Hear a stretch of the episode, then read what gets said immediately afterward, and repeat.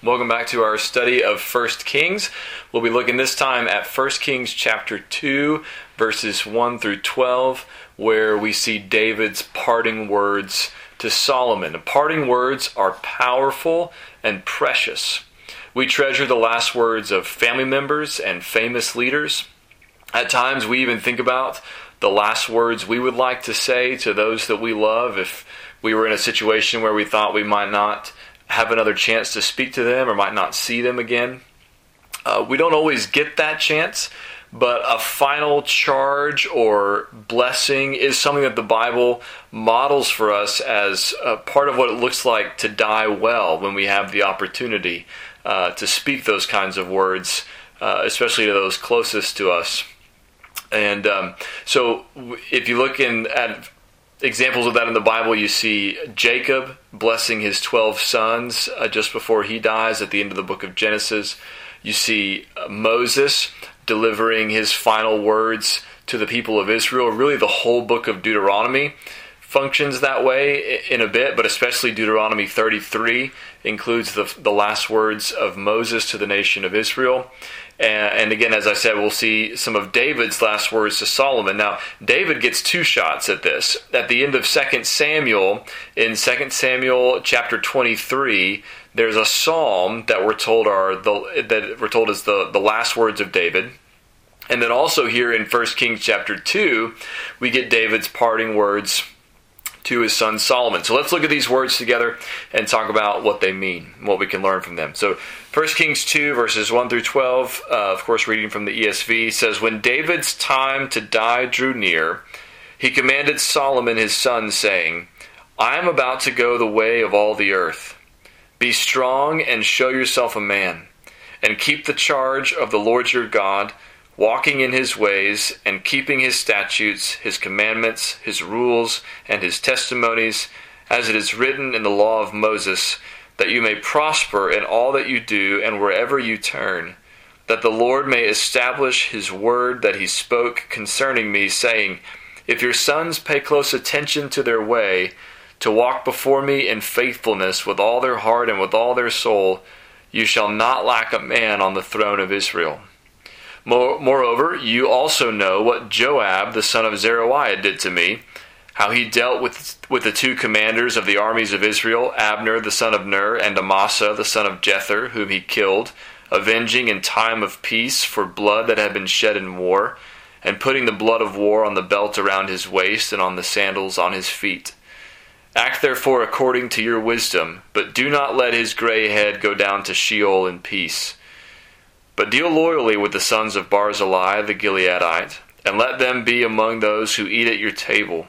For with such loyalty they met me when I fled from Absalom your brother.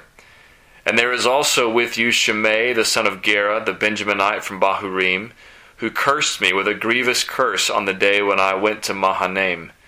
But when I came down to meet, uh, when he came down to meet me at the Jordan, I swore to him by the Lord, saying, I will not put you to death with the sword. Now therefore do not hold him guiltless, for you are a wise man. You will know what you ought to do to him, and you shall bring his gray head down with blood to Sheol. Then David slept with his fathers and was buried in the city of David. And the time that David reigned over Israel was forty years. He reigned seven years in Hebron and thirty-three years in Jerusalem. So Solomon sat on the throne of David his father, and his kingdom was firmly established." So in chapter one, we saw that David was growing old and weak, and his son Adonijah tried to seize the throne, perhaps thinking that his father wouldn't do anything about it. But David had already promised that Solomon would be the one to succeed him on the throne.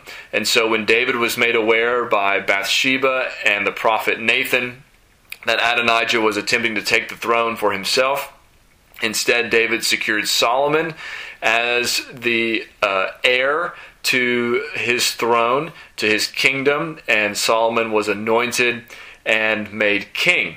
And so now we see in chapter two that David uh, becomes aware that he is about to die. Verse one says, "When David's time drew near, time to die drew near, he commanded Solomon his son, saying, I am about to go the way of all the earth. So uh, death is a universal human experience. It's not a part of God's original creation. It's not the way it was designed to be, but it is the way that it is for all of us. Uh, there are just two exceptions in the Bible of people who didn't experience a normal physical death, or at least didn't seem to. Um, and those are Enoch and Elijah, both who were uh, taken up to be with the Lord. But um, David says, this is this is what happens to everybody. This is the way of all the earth, and this is what's going to happen to me. I'm about to die. So uh, David has uh, what, in a sense, is, is a privilege and a blessing of knowing that his days are drawing to an end, and that gives him the opportunity uh, to speak some powerful parting words into the life of his son Solomon, who is not only his son, but again, his successor, his heir, the one who is going to um, take over, or has taken over, the kingdom in David's stead. So um, whenever you read words like this in the Bible, whether it's David's last words or Moses's or Jacob's, um, it's it's good for us to think about what kinds of things would we want people to hear from us if we knew we had one last chance to say something to them. Um, how would we want to encourage them? How would we want to speak life into them? How would we want to bless them? How would we want to point them back uh, to the ways of the Lord? So that's what David is going to do for Solomon here.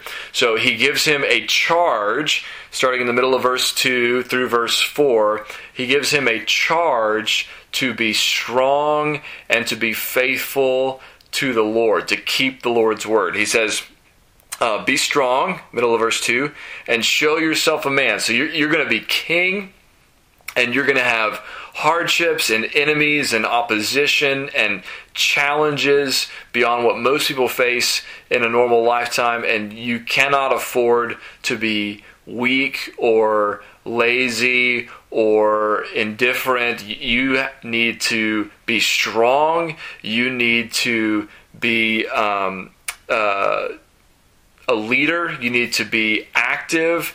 And so he charges Solomon to be strong and to act like a man, show himself a man. And then he says, verse three, and keep the charge of the Lord your God. So God has given you certain things that you are supposed to do, and you need to do them. Right, keep the charge of the Lord your God, walking in his ways and keeping his statutes, his commandments, his rules, and his testimonies, as it is written in the law of Moses. In other words, do the things that God has spoken. Walk according to the commandments God has given us in his word. Keep the law of Moses, which was um, the bulk of at least what God had revealed to his people at that time. Uh, would have been found in the books of Moses, Genesis, Exodus, Leviticus, Numbers, Deuteronomy. Um, perhaps they would have had Joshua uh, by that time, maybe Judges. Um, but most of what they have at that point is Uh, what we call the books of Moses. And so he says, um, keep keep the law, keep the word of the Lord, do what God has said. And look at why, verse four, that the Lord may, excuse me, uh, in verse three, that you may prosper in all that you do and wherever you turn. So you want to prosper, you want your reign to flourish, you want your kingdom uh, to be Uh, on a firm footing. And in order for that to happen, you need to be doing what God says. If you live and walk contrary to God's words and ways, you can expect things not to go well with you. But if you will live according to God's words and words and ways, then he will prosper you. He will bless you. Doesn't mean you'll have no conflict. Doesn't mean that everything will go smoothly. But it does mean his hand will be upon you for good. And this is the same kind of thing we read in Psalm one, uh, which uh, says not only, um, blessed is the man who walks not in the counsel of the wicked, nor stands in the way of sinners, nor sits in the seat of scoffers, but it also says, his delight is in the law of the Lord, and on his law he meditates day and night. He is like a tree planted by streams of water that yields its fruit in its season. Its leaf does not wither. And then catch this, in all that he does, he prospers. Right? So this is the clear teaching of the Bible, not just here in this verse, but also in Psalm one, and you can find the same idea in other places, that God will prosper those who keep his word. And it's this, not the same as the health, wealth, prosperity people who say, if you just claim this promise, if you just give this much money, whatever, then God is going to prosper you, meaning he's going to fill your bank account and give you expensive things and all that kind of stuff. No, no, no, no. It means that God will be with you, that he will be working on your behalf for good. You may still experience extreme trials, sorrows, heartaches, difficulties, sufferings, but you can know that God will be at work in your life, ultimately to bring all things to good. He's gonna He's gonna prosper you, right? Um, in that sense, in the in the truly biblical sense, not in the you know American health and wealth kind of sense. All right, so he'll prosper you, he'll bless you. Um, and then he says also, verse four, that the Lord may establish his word that he spoke concerning me, saying, if your sons pay close attention to their way, to walk before me in faithfulness with all their heart and with all their soul, you shall not lack a man on the throne of Israel. Now, we mentioned last time, just briefly, how important for all of this story, and really for everything in the New, in the Old Testament from this point forward, and for much of what is in the New Testament, it is really, really, really important that we know and understand the promise that God made to David. That God promised David in Second Samuel chapter seven that he would establish his house, his kingdom, with one of David's sons on his throne, reigning forever. That promise, of course, is ultimately fulfilled in Jesus. That's why the angel told Mary um, that her, the child that she was going to give birth to, the Messiah, uh, would sit on the throne of his father David forever. But um, so it's looking forward to Jesus, but it's also a promise that is sort of undergirding the people's hope all throughout the Old Testament. Um, and it's a promise that is partially fulfilled in Solomon, who is David's son, who's going to sit on David's throne.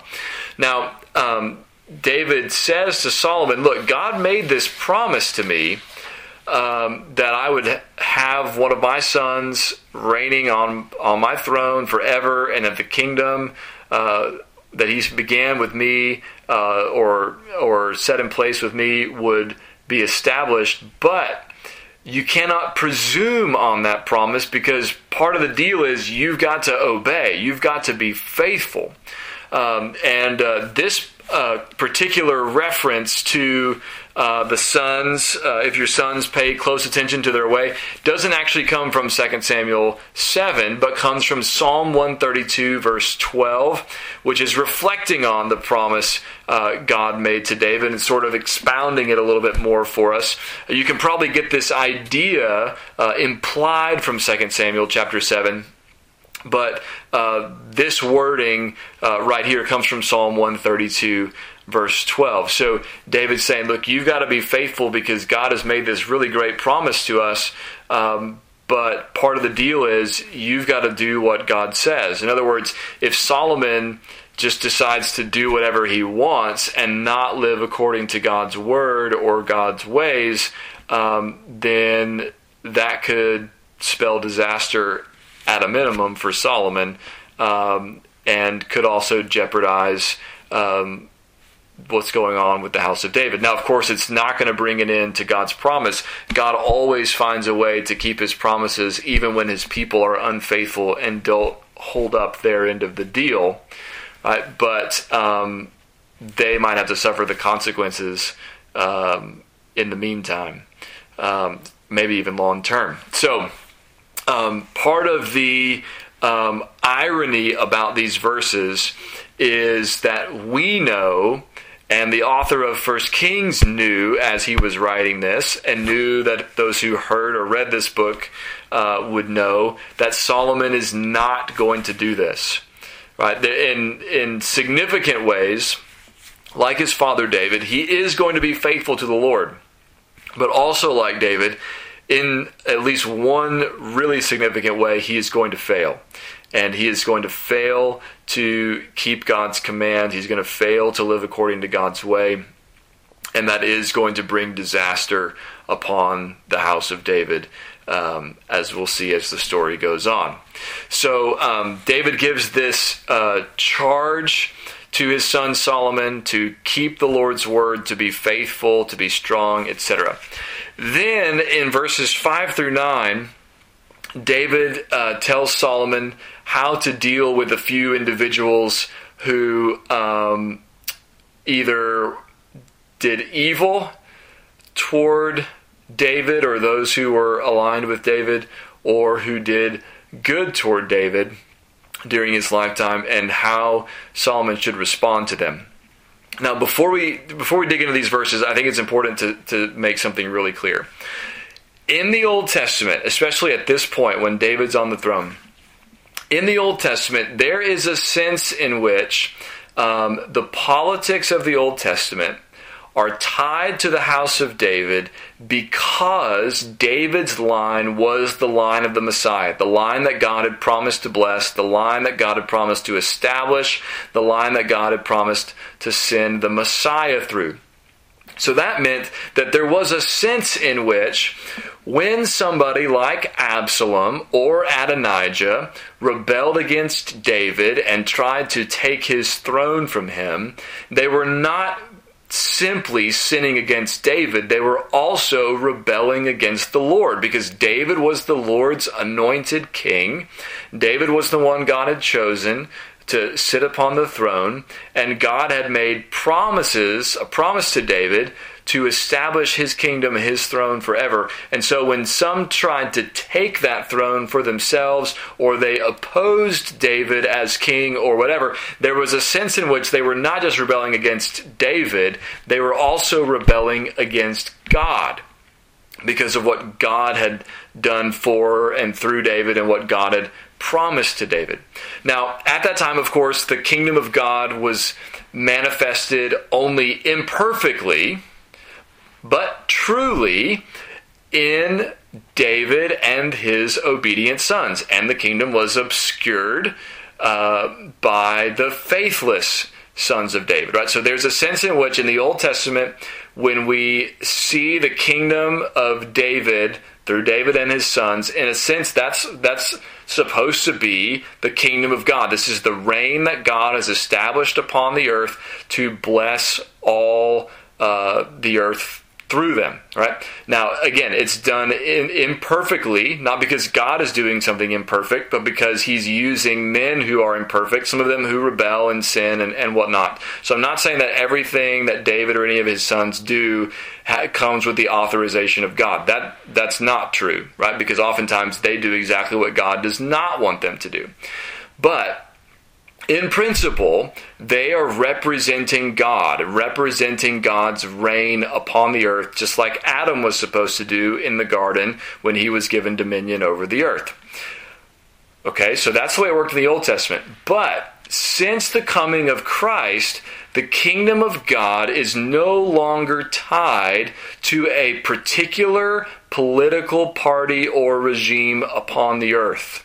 It is tied to the heavenly King, Jesus, whose rule, whose kingdom is made visible on the earth through the church, through believers, that he is at work um, saving people, changing people, transforming people. He, his kingdom has come in part, will come in fullness at his return with the new creation, the new heavens, and the new earth.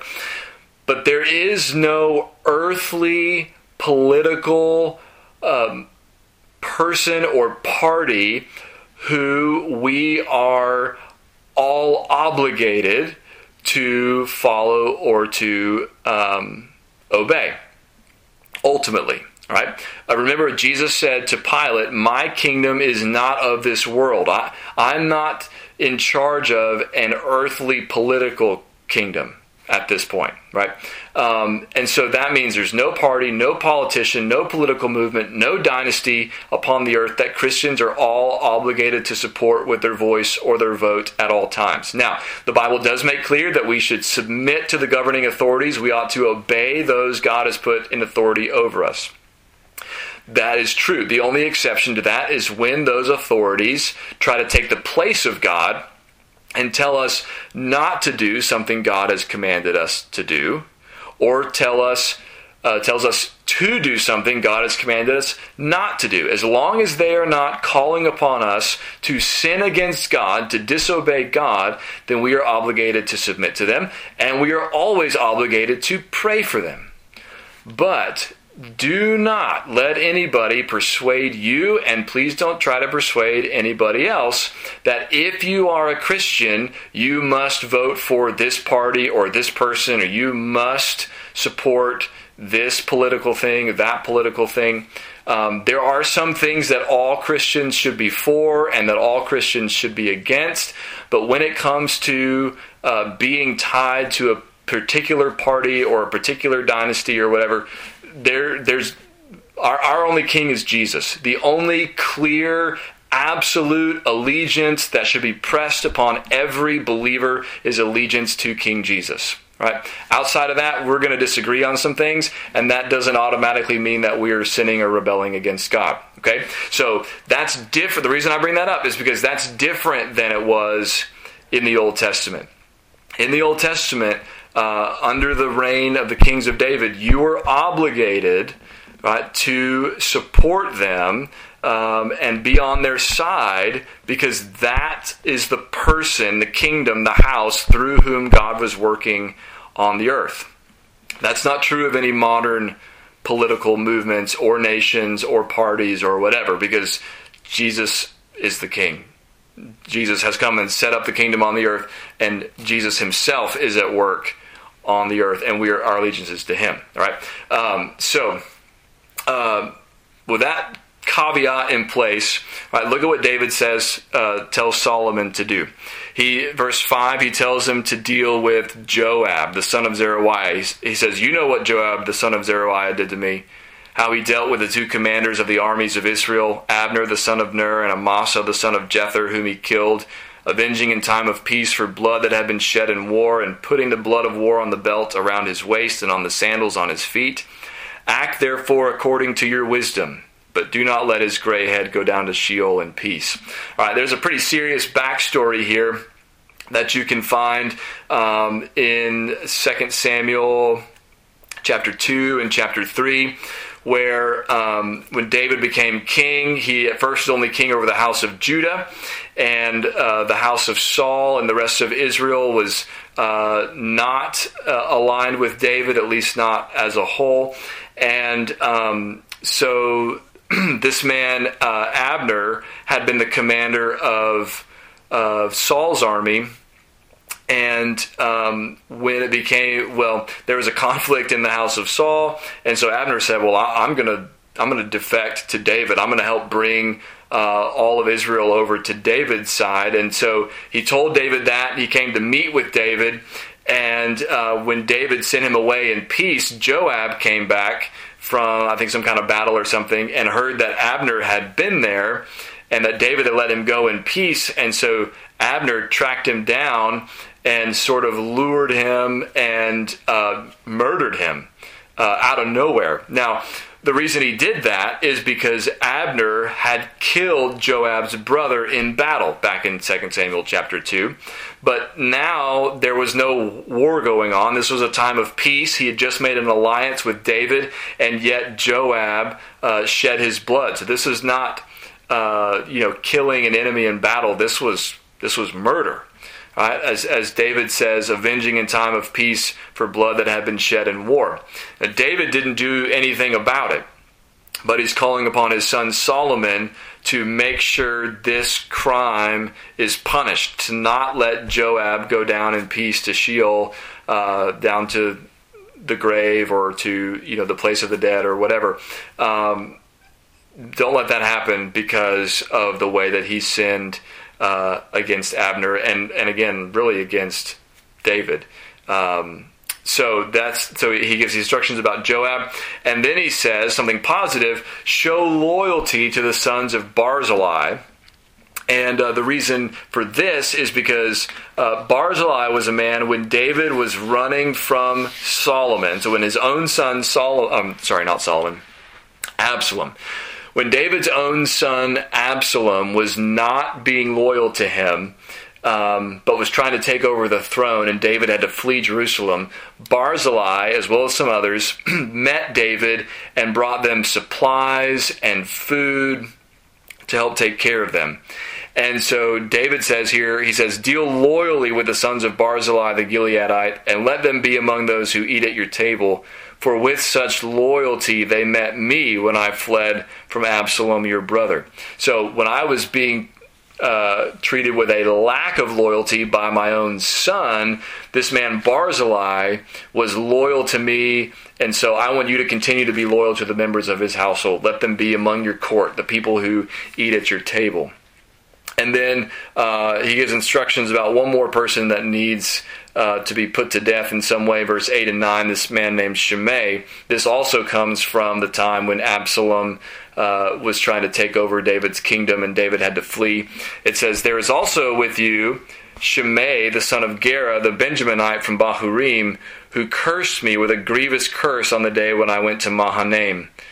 But when he came down to meet me at the Jordan, I swore to him by the Lord, saying, I will not put you to death with the sword. So when David was fleeing Jerusalem, Shimei was cursing him, um, and um, Shimei had been a member of the house, was a member of the house of Saul, and uh, he was saying all kinds of terrible things against David when he was fleeing. Um, but David later um, said that he would not put him to death. But now he says to Solomon, now therefore do not hold him guiltless, for you are a wise man. You will know what you ought to do to him, and you shall bring his gray head down with blood to Sheol. So um, I gave him an extended uh, season of mercy, but he does need to be punished, is essentially what David's saying. And so he leaves all that for Solomon to do. Here are the things you need to do here at the beginning of the establishment of your kingdom. And then uh, finally in verses ten to twelve, we're told of Solomon's death. Verse ten, David slept with his fathers and was buried in the city of David. Uh, verse eleven tells us about his reign. The time that David reigned over Israel was forty years. Uh, he reigned seven years in Hebron. That's when he was reigning only over Judah. And thirty-three years in Jerusalem. Um, that's when he was reigning over uh, the whole nation of Israel. Um, and then verse twelve says, so Solomon sat on the throne of David his father, and his kingdom was firmly established, which reminds us of that promise that God made to David, right? That God would establish his kingdom forever. There's a sense in which that promise is being fulfilled. Even now in this verse, it says, as David establishes uh, the kingdom of Solomon. So, two major things for us to remember from these verses. Um, one is to remember about how remember how significant the promises to David are, not only for understanding the Bible, but for understanding what God is up to in the world. Jesus is the Son of David, seated on David's throne, ruling and reigning over all of the world, even now, in fulfillment of promises God made to David a thousand years before Jesus was born. So these promises are significant. Second is to remember that um, all of us, uh, unless Jesus comes back first, we are all going to face the time of our own death. And we want to be prepared for that. Sometimes uh, that day takes us by complete surprise, and there's very little we can do to, to be um, prepared in terms of what we would say to people. We don't have a chance to really say goodbye or give a final charge. But if we are given an opportunity to do something like that, it's good for us to think about what would we want our legacy to be? What would we want people to hear from us if we had one last chance to tell them something? Um, would we, like David, uh, point them to the Lord and to his word and encourage them and charge them to be faithful? Um, I hope that's what I would do. I hope that's what you would do. It's good for us to think about and prepare for those things, uh, knowing that one day, um, that day is going to come, and uh, hopefully we will be prepared, not only um, to meet the Lord because we've trusted in Christ, but also to encourage those uh, left behind to continue to follow him.